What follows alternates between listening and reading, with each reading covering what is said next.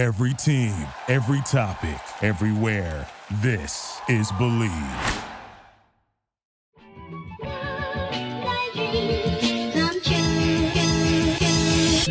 Welcome into another edition of the JMU Sports News Podcast.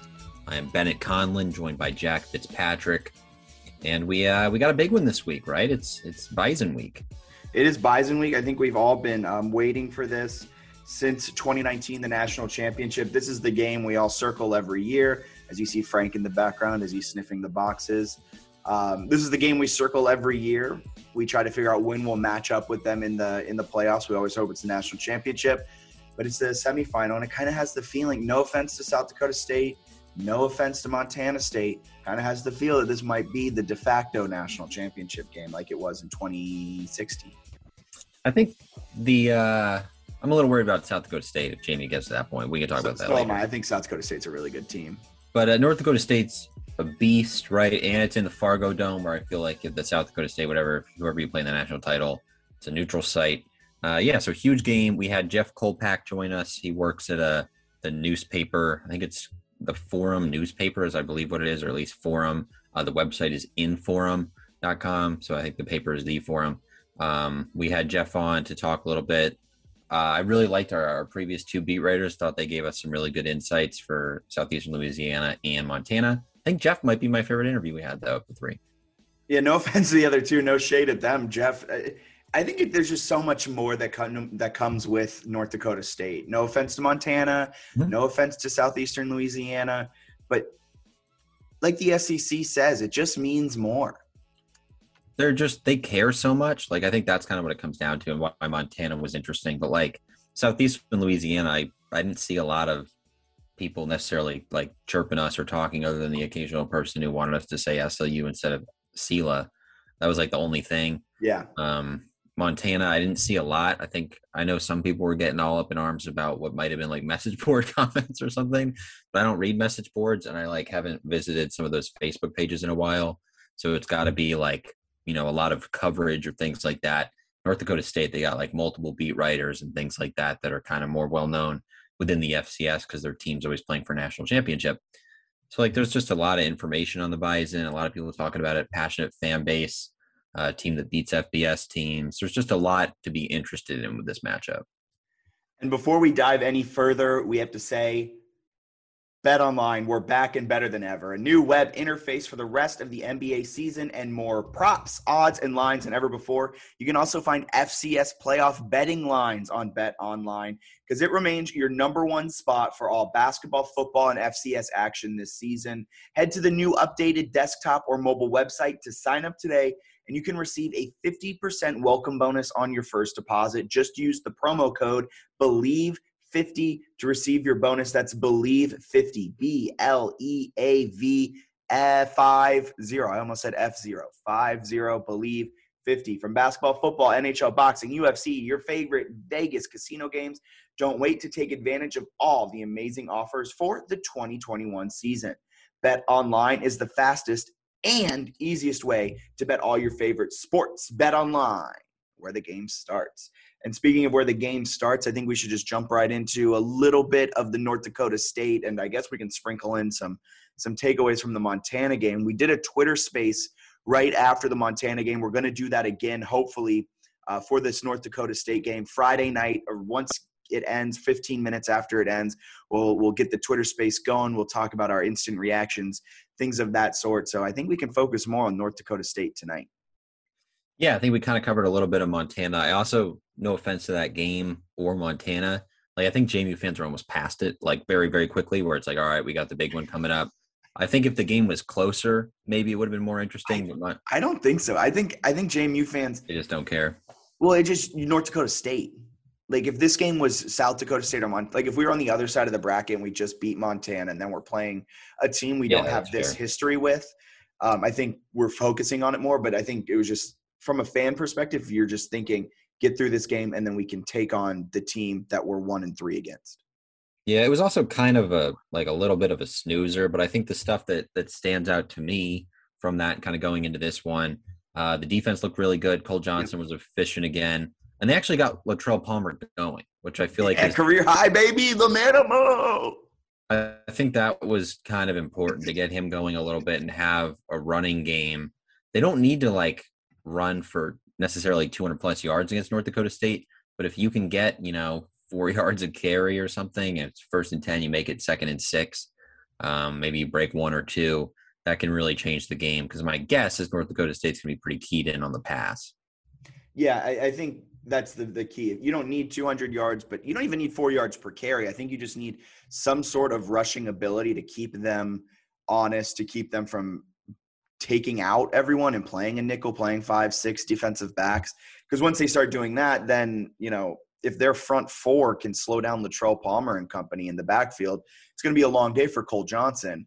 But if they can kind of keep them honest, keep them, keep them a couple guys in the box, then Cole will I mean, if you can have one-on-one coverage with Wells or Thornton, or even Bracy, who had a couple good catches, or even Reggie Brown, um, who's shown up with some big touchdown catches in the last few weeks. If you can get one-on-one coverage with them, I think you are golden in this game. Yeah, I think anytime you can get the one-on-one matchups, it's kind of an advantage JMU on the outside. Uh, I think they probably have better athletes. I don't think that's crazy to say. No, because uh, Jeff even talked about that. He said mm-hmm. there's no one really that – especially how there was Trey Lance in 2019 who could take on the athletes on the defense. There is no one like that this year. So I don't think you're you're it's outlandish to say that. No, and I think like against Montana, like Devin Ravenel had that long touchdown reception. Like he looked way faster than like Montana's star DBs and star safety, the coach's son.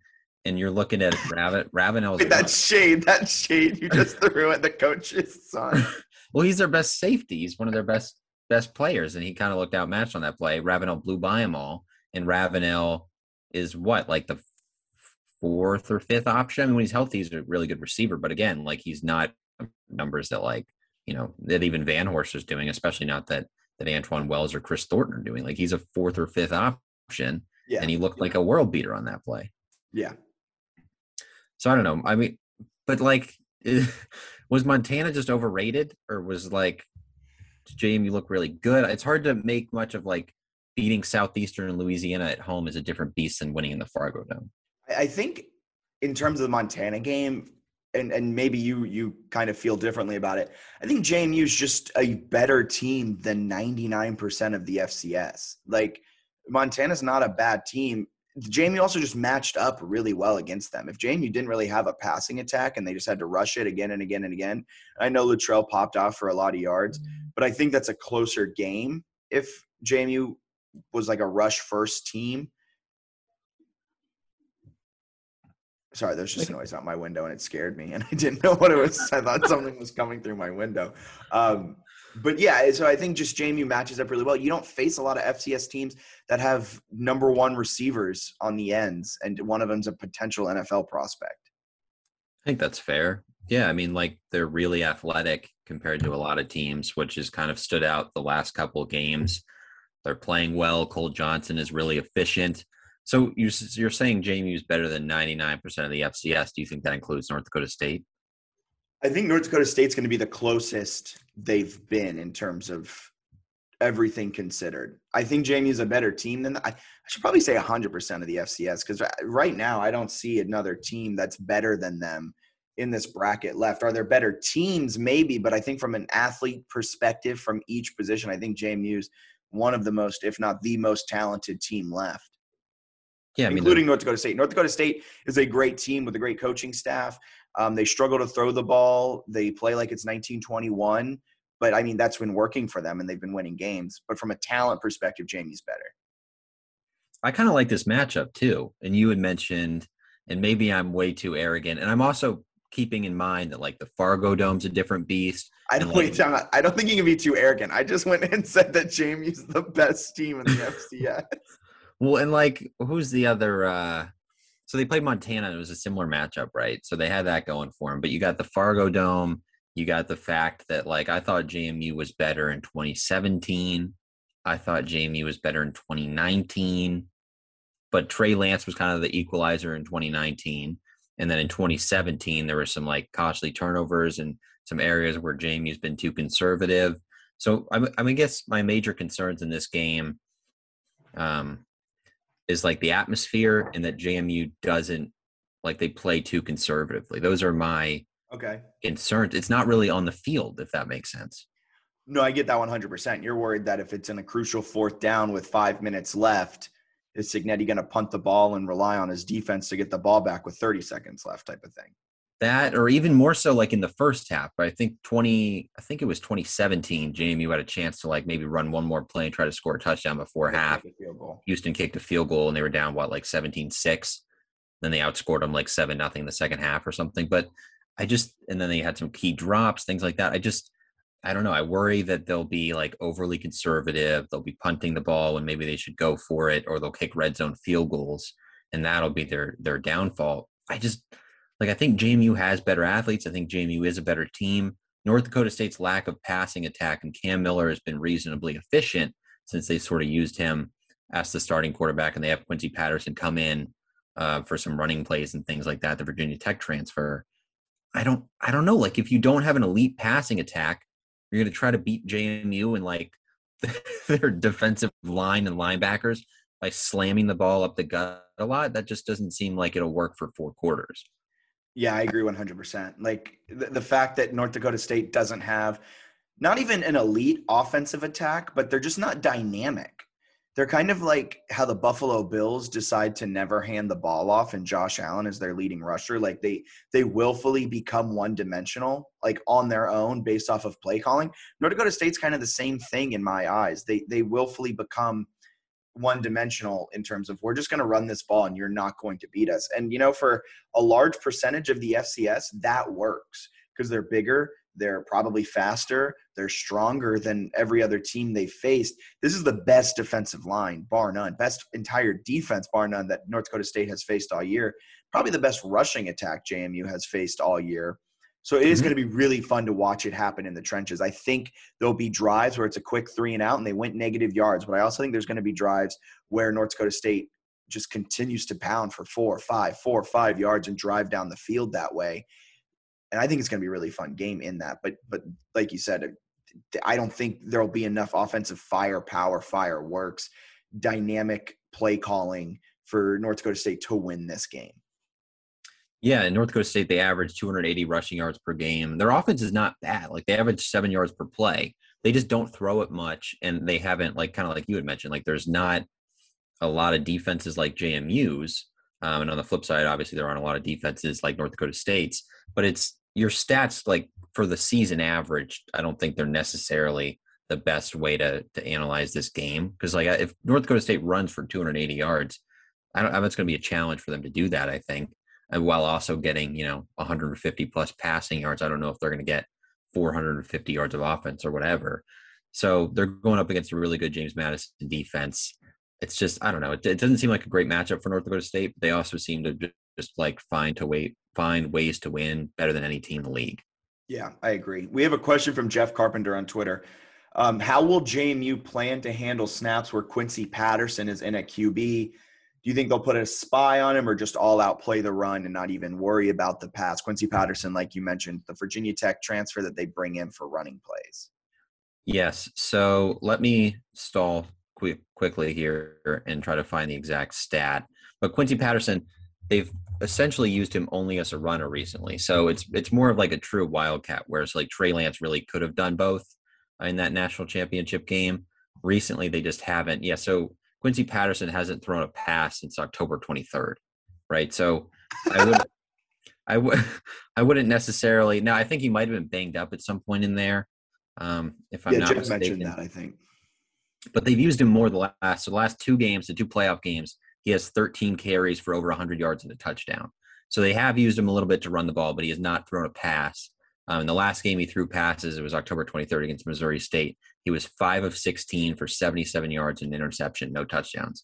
That's so, a Cam Newton stat line. Yeah. So his last, his last, what is his last five games when he was kind of used as the starting quarterback, his completion percentage was below 60%.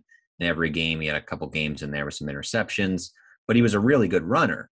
So for him, I don't know that you necessarily need to spy him. I think you can't.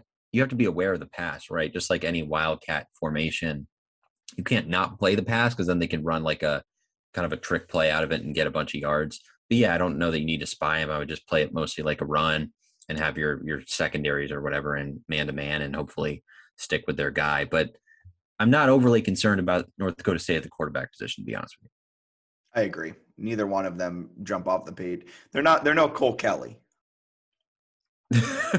They're no Cole Kelly.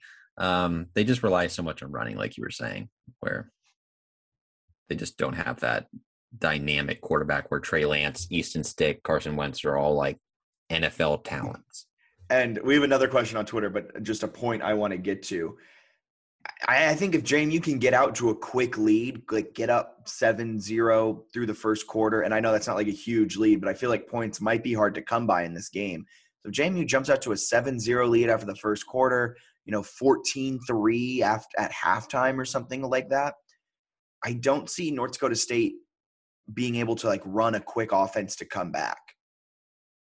Yeah, it's a great point. I think if if JMU is within 14 points, like at halftime, I won't be worried Yeah. I think JMU is way better built for a comeback than North Dakota State. If JMU gets up like 14 at halftime, kind of like what they did with Montana, Montana in that game, we mentioned this in the Twitter space, they're running like a four minute running offense late in the game because that was the only way they could drive and score. Where if you can get North Dakota State in obvious passing situations, the advantage definitely flips to JMU for a couple of reasons, right? You've got the pass rush, which is really good. And you've got a secondary that we've kind of questioned at times this year. They're making a lot of plays right now.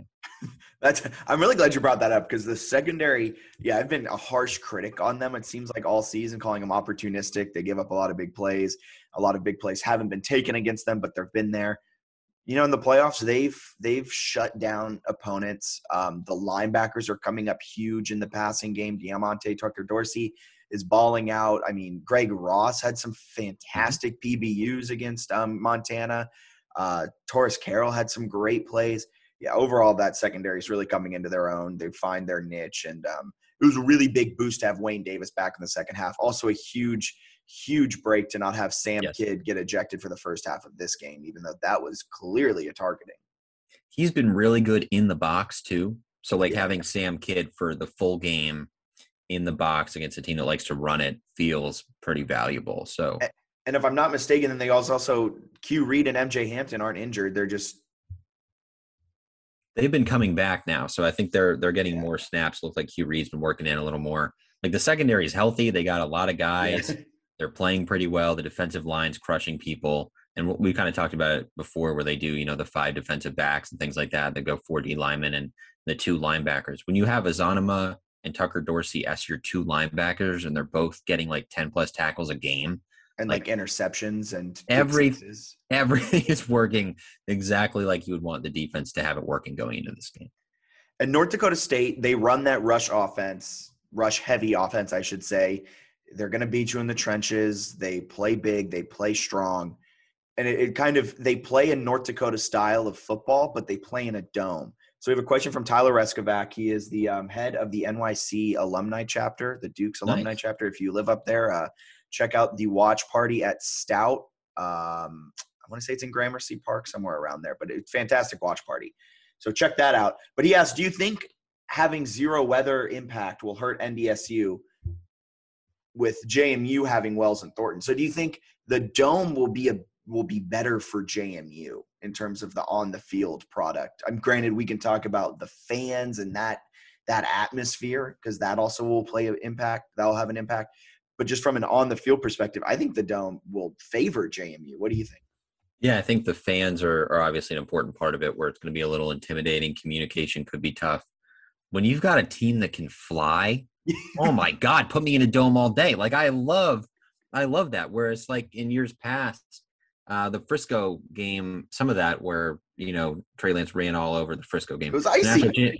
yeah, it was icy and like kind of slippery. And like that's that's not what I love for JMU, even though they played pretty well, but it was it was not ideal. I think the dome with really, you know, there's no weather in the dome, obviously. That's that's what a dome is. Really? So to have to have perfect conditions for a team that wants to throw the ball to two guys who are really really fast that sounds great like i love that and they hit some deep chunk plays and had some big runs um, in that 2016 game in the dome so yeah i'm kind of actually really excited to see them play in a dome rather than having to kind of you know battle through some of the 40 some degree cold weather in bridgeforth even though they seem to pass the ball fine in that weather Yeah, I think it's gonna be really fun to watch. It, it- the fact they're on a turf in a dome, no weather.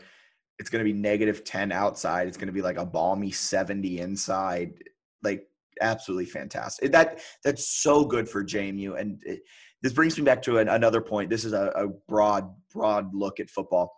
I don't understand why cold weather teams like that pick to choose and pick to play in a dome. Like you have such a home field advantage.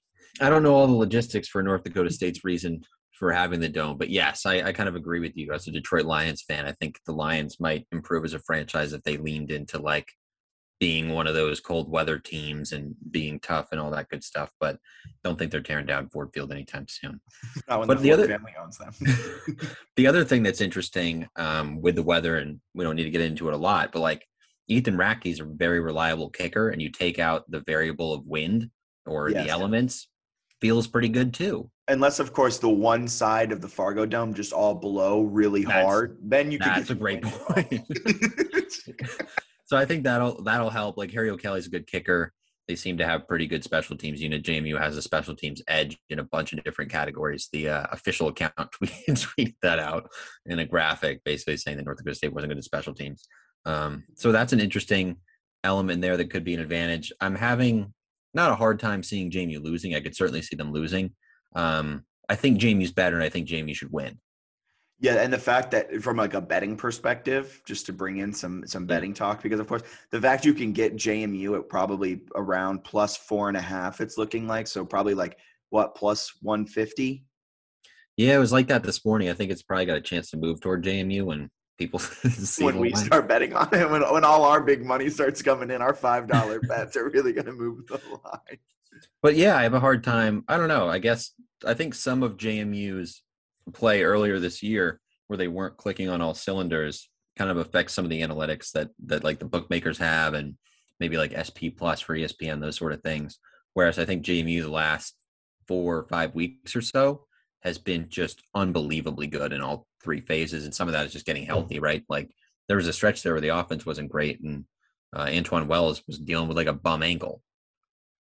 Yeah, I mean, the fact that he's fully healthy, and st- and that's just been such a. I, I can't form my thoughts right here.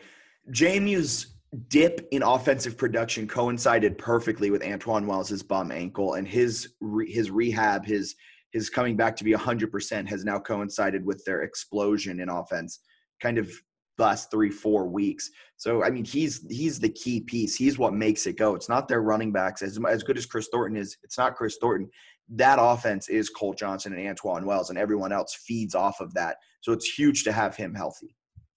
I'm just so excited to see how they match up in a game that like they could legitimately lose. Because I know there was a thought like, all right, like Montana might clip them, like you never know. But then you watched a little bit of that game, and like by halftime, it was like, They were all right, better. This, game's absolutely over. So I think that's why I'm most excited for this. Is Jack? I just want more opportunities for JMU teams to lose. That's why I'm excited about the FBS move. That like like I'm serious. I like it. It makes the games fun because you go into it and you're like, Yeah. I actually care. and we talked about that with Jeff, but it's like it's just fun when the game is like a pick 'em. Like that was why the softball run was fun because like I thought they were going to lose to Oklahoma and they won. That's why I had a lot of fun when JMU men's basketball played UVA. Kind of thought they were going to lose and they won. like that kind of thing is fun. So like this one when it's like, hey, I have no idea what's going to happen, but if they win, it's going to be really exciting and give us like three more weeks of football talk. That's really fun. Yeah, So I'm I'm excited for a game that matters. so you brought up Jeff. We're going to bring him on right now. We're going to talk a little bit about him, about this game, what he sees, you know, the matchup offensively, defensively, and even the coaching staff and, and even the fan interaction with it all. It's an absolutely fantastic talk with Jeff. Um, but before we get there, a quick word from another one of our sponsors, Lightbox. Say goodbye to dull gifts. Lightbox lab grown diamonds are the brightest gift of the year. This is a really fun ad. If you need a diamonds, listen up using cutting edge technology and innovative techniques, they've cracked the science of sparkle, creating the highest quality lab grown diamonds you can find at a light price $800 per carat. I don't know if that's a light price or not. I've never bought a diamond before. They have the same chemical makeup of natural diamonds, but are just grown in a lab. Because of their process, they can create stones in blush pink and beautiful blue, as well as classic white. Lightbox lab grown diamonds are the gift they'll never want to take off priced, so they won't have to. They really do make any outfit sparkle. Visit lightboxjewelry.com to add sparkle to your holiday shopping. That's lightboxjewelry.com. Lightbox Diamonds, never a dull moment. That was really good.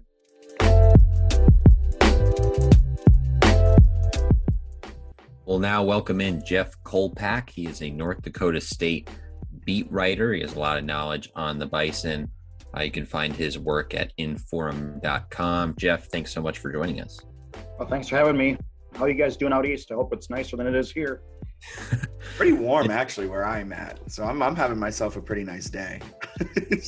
I think we do have, yeah, at least Virginia, there's like unseasonably warm December temperatures. So uh, it's it's certainly been pretty nice over here. Uh, I guess for starters, can you take uh, our listeners through maybe how long you've covered the Bison and and sort of, I guess, a more detailed look of where they can find your work this week, whether it's on Twitter or, a website or anything like that? Yeah, I guess I've been around forever, as they say, as you youngins say, forever. Um, I've been covering NDSU since '95, the football beat part of it anyway. and so that obviously has been a lot of uh, national titles and playoff runs and and uh, you know i'm just going to start off the bat i'm a little pissed off at you guys for leaving fcs because uh, you know there's really uh, everybody's bailing ship and there's nowhere for ndsu to go because you know we're located close to winnipeg more than anywhere else and so i'm a little bitter at you guys for leaving let's just put that out there right now that's very fair that's very fair what also sam houston's leaving and a few other programs. So I understand. Yeah, those two. Yeah, those two are. I mean, they're decent. They're going to struggle in FBS mightily. I think I've been to Huntsville on a couple of occasions. Was there last spring? They got a long way to go before they're FBS worthy. You guys do not. So natural move for James Madison. You know, especially where where you're at. A lot of jealousy up here. Seriously, a lot of jealousy with uh, NDSU fans looking at JMU going, God, those sons of bitches are leaving and, and leaving us here. So yeah, the whole process is fascinating too, especially with you know you got the financials and all that and location, like you were kind of mentioning, because obviously on the field, North Dakota State absolutely has a team that could compete at the FBS level. So I'm, i can understand some of that that bitterness and jealousy. And um, what is the record against FBS teams where they won like seven in a row or something like that? Yeah, nine and three against FBS. Nobody will play them anymore. Although they right. play at Arizona next year, and I I think they're going to be favored over Arizona. I really do. well, Arizona's terrible this year unless they really hit the portal hard and strike it rich. But yeah. um, you know, and, and, the facilities too. You know, JMU has mm-hmm. facilities. They're building a fifty million dollar indoor facility here that's um, just got off the ground, and it was going to be in two phases. It was going to be a 35 million first phase, and then 15 for the second phase. And last week, one guy stepped up, one guy, and said, "Okay, here's 15 million do it all in one phase. So if that doesn't say FBS, I don't know what does. wow, that's awesome. I was kind of interested with this year's team too, because we've you know had those interactions with North Dakota State fans and, and North Dakota State teams as you know JMU fans. Um, and the past few years, I think at least me personally, have been sort of terrified of the Bison at the quarterback position. Uh, this year, it seems maybe a little less terrifying. What can you tell us about the the quarterback options the Bison trot out there? Yeah, I mean they don't have a top two or three NFL draft pick. And I'm not talking about picks, not rounds here. So, no, there's certainly not that guy now. And um, it, it, really shocked him when Trey Lance left after two years. You know, he's a redshirt freshman when he left, and that really stuck him behind the eight ball as far as our timeline because no, I mean nobody leaves early in FCS, and especially quarterback. That's unheard of. So they thought they were set up for next three years after this. Then I think COVID hit and it caused a lot of NFL teams. They had so much time, there was nothing going on. But all of a sudden, these teams started taking a harder look at Trey Lance and what he did as a redshirt freshman. And you, I guess you guys saw that at the end in, the, in 2019. And, and they started taking a look at him, and and and that's really how that started. I think without the pandemic, maybe Trey Lance is still here. It's just a guess because there's, you know, NFL teams are busier. They had nothing going on. All they could do is evaluate. I mean, there was, you know, nobody playing really, and and so um, so that stuck NDSU behind the eight ball as far as their their projected timeline on a quarterback. You try to recruit the dude every two three years, you know. So um, last spring didn't work. Zeb Noland was a there was a transfer and just didn't have a very good year. Um, and the starter, and, and then they got Quincy Patterson in from Virginia Tech. Uh, he led him off to a seven and zero start. Got hurt, but he just had trouble being that complete West Coast quarterback. And I think he struggled at some parts of the passing game. Cam Miller, who started at the end of the spring, came in and it's really been pretty good. But um, you know, is he Trey Lance, Carson Wentz? Absolutely not. And I see you're smiling too. So there's the the Trey Lance game was tough for JMU fans, where I think everyone was just screaming for them to hopefully use a quarterback spy as he you know ran 50 plus yards and would felt like every play. But he was uh yeah he's a special athlete. Not even a QB spy. We just wanted to contain at some point instead of you know just blindly rushing up. And I won't I won't even get started on. Well, they didn't really run him all year, and and they kind of saved him from that role. Right? And he'd never run 30 times. Like, he's, I bet in the previous eight games he ran 30 times maybe and they just unleashed him against JMU. And he was really the only athlete that NDSU had on offense that could uh, do something destructive to JMU's athletes on defense. Yeah, absolutely, and he certainly destroyed them. Jack, you got anything that, that comes to mind, question wise? Well, so just following from afar from you know Virginia, looking at the stats every game, watching what we can. Seems like North Dakota State is a run heavy kind of like that type of team, like they are almost every year. They're going to line up and they're going to beat you in the trenches. Um, but but kind of like you said, in 2019, Trey Lance was really the only guy that could beat JMU's athletes on the defensive end. Do you think there's a guy on North Dakota State's roster this year that can give them a run for their money, or is it just going to kind of have to be a uh, you know a group effort? No, there's no, there's they don't have that NFL dude. Uh, their one guy, Christian Watson, is a receiver, and and he's got some NFL mention and NFL speed, but he's been hurt. Nobody knows if he's going to play. I'm guessing he's not. He's had a hamstring issue, and he's already going to play in a postseason All Star game. So I don't know. You know, there's I guess there's a uh, there's a balance there. Do you do you risk your NFL future if you're hurt? I don't know if you do these days. You know, look at all the look at all the bowl game guys opting out and and going for the NFL draft. That's just the way it is these days. And so I don't know if Christian's going to play. He's six five, and, and, he's the one guy that could really hurt a team. Yeah. But uh, other than that, it's it's it's one collective balanced effort. Yeah, that, that makes sense. And I know defensively, North Dakota State's always a really solid program. And I was looking through the two deep, and you look at the starters, and it's senior after senior after senior. They're really good in the red zone, which is where Jamie has had some problems offensively. I think Kurt Cignetti joked recently about you know, trying to have these long touchdown drives so Jamie you wouldn't even have to get into the red zone and, and worry about those red zone woes. What can you tell us about North Dakota State's defense that seems like it's just another, I guess, in the long line of really good ones? Yeah, I mean, when you look at all those senior, senior, senior, I, I think that's a big part of that is guys just don't leave. You know, there, there's not a lot of portal happenings in this program, and guys are for whatever reason, and it's hard to get kids like to do this these days, but they'll stay around two, three years before they get their shot. That's hard to do. A lot of guys, if they don't get their shot in one or two years, are out of it. I mean, Twitter's full of portal guys, you know, all day. And so far, I'm I'm guessing some few guys from NDSU will go into the portal just because maybe they're not good enough to play at this level. But um, other, if, but kids who have a shot down the line at playing and they know who they are, they just generally don't leave. So you end up having a lot of older players, you know, who have put in their time. And I think that's the case here. That you know, it's interesting as I look at the defensive roster. There's a lot of guys coming back and using their COVID year next year. You know, you thought that would happen this year, but they're, uh, you know, they'll be pretty salty next year. They'll be better next year defensively, and they're already historically lows in points per game given up. So, it, you know, it's so, uh, you know, if the Mountain West doesn't come calling soon, gonna be it could be another year like this next year. So we, I mean, all the talk kind of coming into the game is between the lines, but I, it, it came up a lot in the national championship game in 2019. The coaching matchup of it, Matt Entz went for it. Was it a fake field goal at one point? He kind of has that aggressive nature on fourth down what makes that coaching staff so good, so dynamic? Well, yeah, I mean, I guess it's simple, but you got to have players. But you know, they pay. I think they pay better than most FCS schools. That's a difference. Um, I know they've gotten assistance even from Northern Iowa to come up here because they just pay a lot better, and and it's as simple as that. It's you know, it's a good program. It's put kids in NFL. They, you know, I, I think they treat them right. So, um, um, yeah, I, I, I, you know, can how do you be aggressive?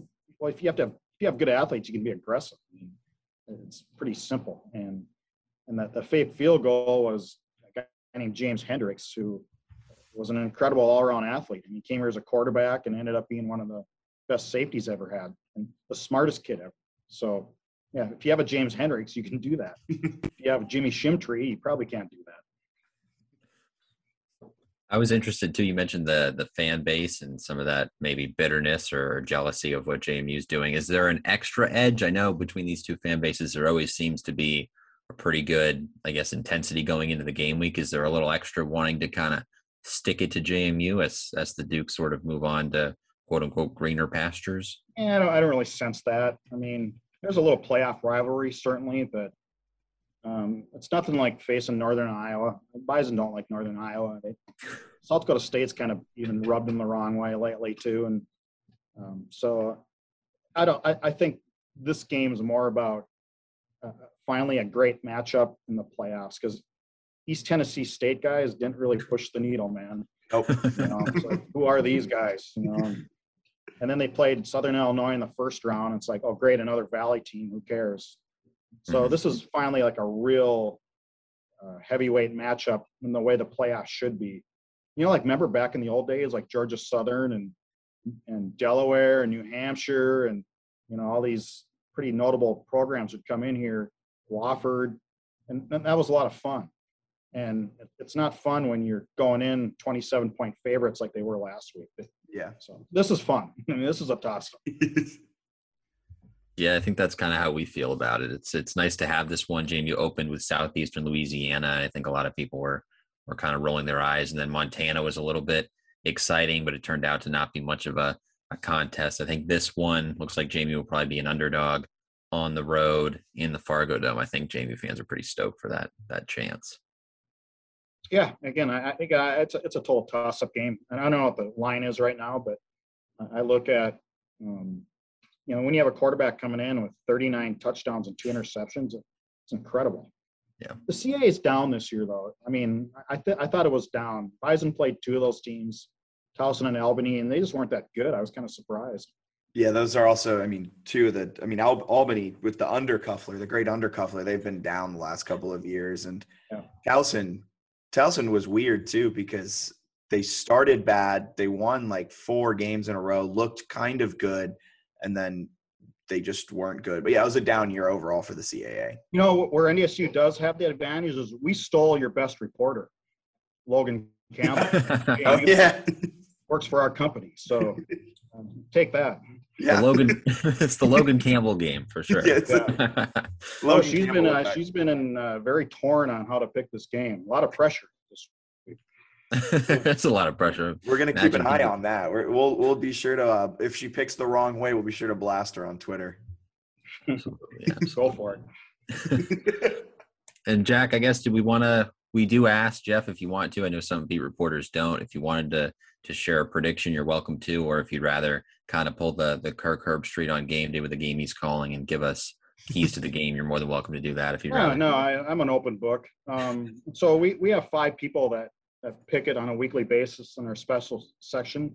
And I'll say this, I'll share this. Uh, it's three to two in favor of JMU. So um, wow. I'm I'm I'm taking the home team in this case, and I'm picking a score of 17-13 because it feels like similarly to that one national title game yeah. where it's going to be a defensive battle. Um, you know, and in close games like this, uh, home home home field advantage is a big deal. And yeah. um, I think you got to be seven points better than, than your opponent in, in a in a dome atmosphere like this. And I think JMU is maybe three points better, and, and the home field is a difference.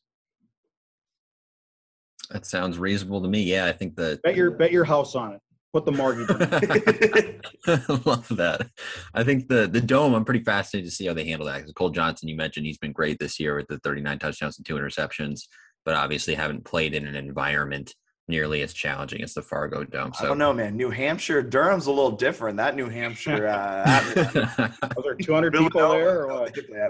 Delaware, the the those CAA schools know how to bring it sometimes. we'll see. Uh, we'll see how they react to not having a track around the football field. That could be tough for JMU to to get. Yeah, that's used to. Sam Houston's problem. Here's a team going FBS with a track around its Right. field. Come on. Can't have that. It's a deal breaker. Awesome, awesome. Well, Jeff, thanks so much for for joining us. If you want to give one quick plug here at the end, again, where people can can find your work this week. I know Jamie fans love consuming uh, content of the other beat reporters, especially on a big week like this. Yeah, sure. We're all at InForum, I-N-F-O-R-U-M dot com. It's, uh, it's the forum newspaper in Fargo, but InForum InForum.com is our web address. And um, yeah, get, look us up. You guys coming up? We are not. We'll be watching it watching it from the uh, our, our TVs here in the comfort of the South, I suppose. Well, I was going to offer you free beer, but I guess not now. So. Next time. All right. If there is a next time, if Yeah, Jamie exactly. schedules In North Dakota FBS. State. Yeah. Hopefully, Yeah, get out of here, you bastards. I'm tired of you. hopefully that FBS. Hopefully JMU will schedule North Dakota State like in the first couple of Yeah, years. well, they're never going to schedule them. No way. they won't. No way. I'd be terrified. I'm happy to join the group of FBS teams afraid of North Dakota State. They'll schedule Long Island or somebody from the FCS game. exactly. awesome. Well, Jeff, thanks so much for joining us. And uh, so far, the uh, the opposing beat writers are 0 for 2 on picks. So we'll we'll see how that goes. We'll see if you can break the streak.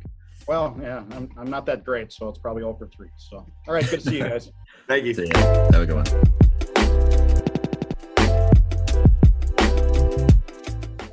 Thank you so much to Jeff Kolpak for coming on, talking with us. Um, I really liked his prediction. I don't, I don't agree with it, but I liked it. Um, fantastic conversation with him. What's your prediction for this game? Let, let's talk about predictions. It's a good question. Thank you. Um, That's why I asked it. I'll say JMU 24 to 21. I'll say Ratke hits one at the end late to give him a win. I think I do think JMU's better. Um, I also think the Fargo Dome is going to be tough. I think that North Dakota State, like, there's this idea from JMU fans that like nobody can run on the Dukes. Don't totally agree with that. Like, I think North Dakota State's going to get theirs at times. Yeah. Um, so I'll say 24 21 and what I think should be a really fun game. Wouldn't be surprised if it went either way, but I, I do think JMU um, kind of deserves the edge here. The way they've been playing in the passing attack, I think, is going to really stress out the Bison. Yeah, that's a. I really like that prediction. I do kind of what I was saying earlier. I think there'll be drives where JMU gets theirs against North Dakota State's rushing attack, but there's going to be drives where North Dakota State gets the ball moving, and I think they'll probably finish with around 175 to 200 rush yards. Not necessarily a lot of yards per carry, but they're just going to rush it so much, and there's going to be times where they're bust a 10 yard one, and and then just kind of get the yards going that way. With that being said, I think they score 17. I think JMU, I like your 24. I think JMU scores 24. Um, I just don't see North Dakota State's offense putting up a lot of points. I don't see them scoring three touchdowns. I think in the past you had talked about Jamie winning by multiple scores. Are you falling off this? Oh, you want me? Multiple Okay, so I'll, I'll go bold. I'll go all the way bold. I think JMU wins 35 17. Oh, heck yes. Here's what I will say. I don't think that's outlandish. Neither do I- I. I think if they I can- it. I think if they can settle into the atmosphere Yeah. and hit some plays, Yes. like and we've talked in the past about like a couple of turnovers sort of making the other team have a chance to beat JMU. If JMU can get a couple big plays, like they might have a chance to punch them in the face. Yeah, because Um, it was in the Montana game where early on in that game, the offense wasn't doing much. And it was what, like a 52 yard bomb to Antwane Wells. It was a 98 yard, wasn't 98 yards, but it was a huge run from Latrele. And it was just two big, huge chunk plays. And the, and the, uh, announcers at one point were like, well, if they just didn't have those chunk plays, then this game's a lot closer than it was. And it's like, well, yeah, no duh. But that's what JMU's offense does, right? They do really good at creating chunk plays and capitalizing on chunk plays. So I th- there might be a point in this game where JMU's total offense is like 200 yards and 75 of that, or maybe even 100 yards of that, probably 100 yards or more of that would be from like two or three chunk plays. Okay, so I want you to do me a favor here. Okay. I'm, I'm going to roll through North Dakota State's schedule, and I want you to you tell me when they played a good team. Okay. This All- we should do. Let's do this with JMU next, just so we can like really illustrate how like sched- strength of schedule is a stupid metric. Go ahead. All All right, yes or no, good team. Albany, Okay. No. Uh, the Undercuffler. No, I'm kidding. No. Valparaiso, No. Towson, No. North Dakota, No. Northern Iowa, No. Illinois State, Funny because you and I made it into uh, the playoffs. Illinois State. No. Missouri State, No. Indiana State, No. South Not Dakota. Sycamores. South Dakota. South Dakota State, Yes. Youngstown State, No. South Dakota. I don't think so. Were they good? I think they're okay. There's Okay. a couple here. There's a couple here that like Missouri State's okay, Northern Iowa's okay, North Dakota was okay. Then they played Southern Illinois and East Tennessee. They're like good, bad. I know you Tennessee. No offense to the Bucks, great what they did against Kennesaw State. They did not deserve one to be seeded over Kennesaw State and two to win that game. I'm just saying they haven't like Now, do now I'm going to do JMU, Morehead State, obviously not. Maine, No. Weber, Weber's the same level as like in Northern Iowa. New Hampshire, No. Villanova. Villanova's a good football team. Wait, so South Dakota State was their one loss, right? Yep. Which is hilarious because both of the teams that JMU played this season that were good are their one losses. Richmond, Richmond's not good without Mancuso. correct. Uh, Delaware, not good without Nolan Henderson. That was the point too that we didn't really get to in our talk with Jeff. Um, but he talked about the CA having a down year. The CAA has a much better season of Mancuso and Henderson stay healthy. One hundred percent, because I think they're both playoff teams, and then all of a sudden like- you're looking at four playoff teams. With two, with four of them arguably as like threats to make the semis or at least quarters. Yeah, Elon, Uh, no, Campbell, no, William and Mary. I don't think William Mary or, or Towson are very good. Thank you, thank you for finishing that out for me. And then like the same thing is like I don't think Siegel is good, but I would argue that Montana is the best win that either team has. Yes, I'm trying to think. Yeah, probably. I don't even know if that's looking at their schedule. I don't even know if it's debatable. Like, I think I, I, was thinking in my head that they they beat that North Dakota State beat South Dakota State. Then I quickly remember no, that's their loss. And so Montana's easily the best win when you put both of these schedules together because North Dakota State had a Mickey Mouse run to the semis at this point. it's just yeah. I mean, they haven't really. I don't know. I just they're When really did- good. When did you- when did uh, North Dakota State play South Dakota State? It was either October or November. It was on uh yeah early November. So they played on the road on November sixth. Okay, so this is the first real team. No offense to those other teams at Norfolk Norfolk State. Wow, that North Dakota State played, but this is the first real team they've played since what November sixth? You said. By far the biggest test. Yeah. I, I And I, think know. I think it helps that JMU played Montana last week because I know Montana wasn't all that we had billed it to and everything like that. But I mean, that was a good team. That's a top five team in the FCS. I just think Jamie is playing so well right now, and I know going on the road is definitely a different beast, and it takes him some time in some of these games to kind of get into it. But over four quarters, it just seems really hard to stop Wells and Thornton. Like if the Bison can do it, good for them, and I think I'll pick them to win the national title. Like if they do that and they get a rematch with South Dakota State in a couple of weeks to scheme it up, kind of like that matchup for them. Um, I guess kind of like you're saying, I'll probably end up picking whatever here, so maybe it is a de facto. Although I, uh, I might pick South Dakota State over JMU, but um, I don't know. I just I like the matchup for JMU. I'm fairly very very confident going into this. Um, I don't want to say I wouldn't care if they lost, but at the same time, I'm so excited about the rest of basketball season, um, and then like the Sun Belt future that like I wouldn't I wouldn't be that devastated. If Jamie got blown out, I'd be pissed. But if it was like a close, like field goal game or something, like a good game that the, these teams have historically had the last three times they've matched up, I would be excited. I mean, that's that, what a way to go out. You know, Exactly, and I, it would be better to go out with a national championship. But I think they got a shot to do it, man. I like JMU's chances in this game. I think they have enough speed and talent. I don't know. I just, I just, I'm bullish on them right now. I like it. I love it. And we, you know who else we're bullish on? Mark Byington. men's basketball and Mark Byington. Perfect segue into that. They just took down Radford 79 to 70. Here's the stat of the night. They outscored the Highlanders 50 to 29 in the second half. Just an absolute dominating second half for JMU to take down in-state foe by 9 points. I didn't really catch a lot of this game. I was following along on Twitter, but it seemed like I mean, they were down 41 29 at half. So down 12 at half and then just roared back to take the lead and just kind of destroy Radford in the second half. Shot really well in the second half. They're still kind of struggling from the free throw line. Um, but the team in general, very excited about them. Kind of excited about some of the guys who are starting to work in a little more.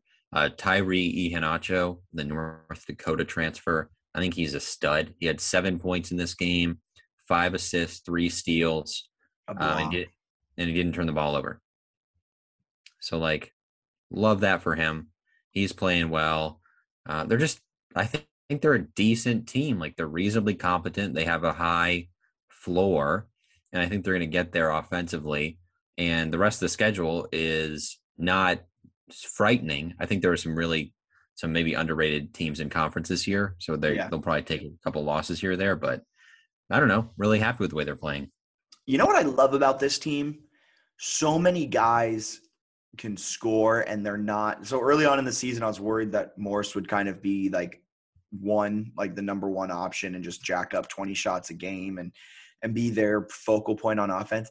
The last couple of games, they've done a great job, especially Morse, with facilitating, with moving the ball and getting a lot of guys open looks, open shots and what they had three, four guys score in double figures, another, and then everyone else, then another one, two, three, four score seven or more points, and then Terrence Edwards had two points. So I mean, just fantastic all around performance by the offense. And then defensively, this is the best JMU team I've ever seen on defense. Granted, my sample is only dating back to 2015, but still. They now have um, three separate three-game winning streaks or longer against Division One teams under Byington. Uh, they what had a one. qualifier. What a qualifier. They had one of those under Rowe.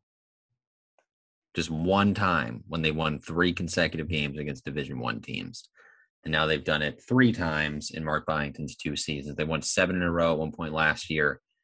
Uh, they've won four consecutive games now, three against D1. One of those was Virginia. So like I'm I'm really happy with how this team and program is progressing. Um, also, we kind of talked a lot about how they didn't have big guys, right? And against Radford, Amadi and Alonzo Sule combined to go six of eight from the floor for 19 points, and they grabbed 16 rebounds. That's fantastic. Yeah. I, I think I think I was talking to our friend Dom about this team. Uh, yeah, there's no height on this team, but they have crazy length at every single position, and I think that's what's showing up now. That teams aren't used to playing against guards who have six, seven wingspans. Yeah, there is some really good length on this team. It seems to be kind of actually helping them now. And I also just think Byington is like very aware of where his team needs to get better and also how to get better in those areas. Like I think that's the key. I think that's the key. Knows how to get better. He's talked a lot about like, hey, turnovers were an issue at the beginning of the year. They're getting better there. Um, they're still trying to work themselves out in some ways offensively, but they just look really good. I've been really impressed. Yeah. They play Morgan State and Penn on December 21st and then the 28th. That'll wrap up their non-conference slate. Then they get into conference play. So they have a stretch here. It's Morgan State, which is in Baltimore. They play Penn in Philly. They play Towson um, in Maryland, and then Delaware in Delaware and Newark, Delaware, or Newark, whatever the hell it is. Um, but they do those. So they have those. What is that? Four games, and then they play Drexel after that. That's in Philly. So they play five games. I think at the Penn game, Byington was saying today they're going to go up to like the Philly area, and then they'll just stay around there or Delaware or Maryland for all those games and then come back to Harrisonburg after because it's winter break. So I think that'll be interesting to see how they do just kind of hanging out in that area and focusing on basketball. And he said they'll probably go to some malls and do some, do some sightseeing. Wow, some malls. yeah, I thought maybe you would let him like go in like cool places in Philly, and then he said, "They see the Liberty Bell." all right, I guess if that's what they want to do. Um, but no, it should be interesting to see how they kind of handle that that road stretch because that's also an area where like analytically you pick up some road wins against those teams that like Towson and, and Drexel and Delaware are actually kind of reasonably respected in KenPom, and you beat them on the road or keep it close, you can really boost your rating. So fun to see how they'll kind of develop through conference play. I agree. Do you want to talk a little bit about women's basketball, or is that just a mood killer? I do want to talk about women's basketball. Okay, let it out. I'm going to let you let this one out because, um, well, they had a good showing against West Virginia. I'm really high on them now. So they're oh my god, oh my god, they're, they're three and No, seven. you're not. You're yes, I am. They've lost five in a row. Okay, not great. So they've had a bunch of like winnable games. Liberty was a winnable game. They lost in overtime. George Washington, winnable game. They lost by four. Villanova, winnable. They end up losing by nine. West Virginia, surprisingly winnable, lost in overtime. So like a lot of these games, aside from the UVA game that they had a chance in, uh, they ended up losing. So I think some of that is like, all right, you'll probably get better down the stretch late in games. The thing that I like though is they're going to start going up against teams that are just simply not as good a lot in the conference. So they'll have that going for them. I also just like the way they've continued to fight. Like the fact they kept it close against West Virginia was impressive. I think they're going to find a way to get better. I like O'Regan a lot. I listened to his O'Neill's today, and they sound pretty confident what they're doing and how they're trying to improve. Like they didn't even play that well uh, against West Virginia. They shot like 30 some percent, but they actually made some threes and had that going. Still turned it over a ton. Like there's a long way to go, but they're also, I think, going to have a, a decent time in conference play. And they strike me as a team that they've stayed together enough where I could see them rattling off at some point like eight in a row in conference play. All right, all right. You made me kind of buy into them a little bit, not totally, but uh, a little bit. 172 turnovers they have on the season. Got to see it though. I will say that. Got to see it a little more. Like you got to go out and like take some of these games. Yeah. Um, so keeping a close eye on them because I want them to be better, and I think they can be. But it's it's certainly a little bit frustrating for them to be three and seven because I think they're more talented than three and seven. Awesome. Anything else you want to talk about on this episode of the podcast? Final plug for um, JMU Sports Blog. They are doing the make sure I have it right. Uh, there's like a it's a Great Plains Food Bank. So they oh yeah, have, yeah, yeah. it's on their Twitter page. I think we plugged it. It's pretty easy to find, but um, donating to the Great Plains Food Bank, which I think covers all of North Dakota and Clay County, Minnesota, based on their Twitter bio. They got a link on their page. You can donate money there. They're kind of doing it. They had done it a little bit last year in the spring for some of the teams Jamie was playing, try to donate to something in the area. Uh, I donated a small amount a little bit ago. They're up to about $2,500 raised by 71 people um, as of Tuesday evening at 6:07 p.m. By kickoff, I mean they got a chance, you know, 5,000 or 10,000. Like they have a chance to raise a ton of money. It's awesome. It's the holiday season, great time to to give and, and really fun to be able to help out people in another area. Yeah, awesome plug. Well, for Bennett Conlin, my name's Jack Fitzpatrick. This has been the JMU Sports News Podcast presented by Bet Online. You guys have a wonderful rest of your day. Dukes play Friday night. Get ready, E ESPN 2. See ya.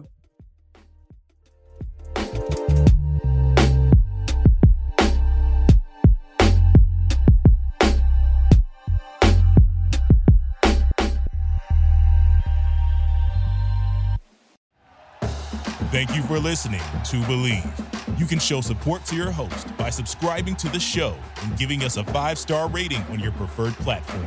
Check us out at Bleav.com and search for B L E A V on YouTube.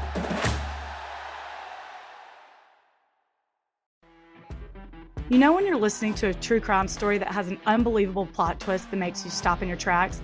That's what our podcast, People Are the Worst, brings you with each episode. I'm Rachel. And I'm Rebecca. We're identical twins who love true crime cases that make you say, didn't see that coming, and we hate the people responsible for them. Listen to People Are the Worst now on Apple, Spotify, or wherever you get your podcasts.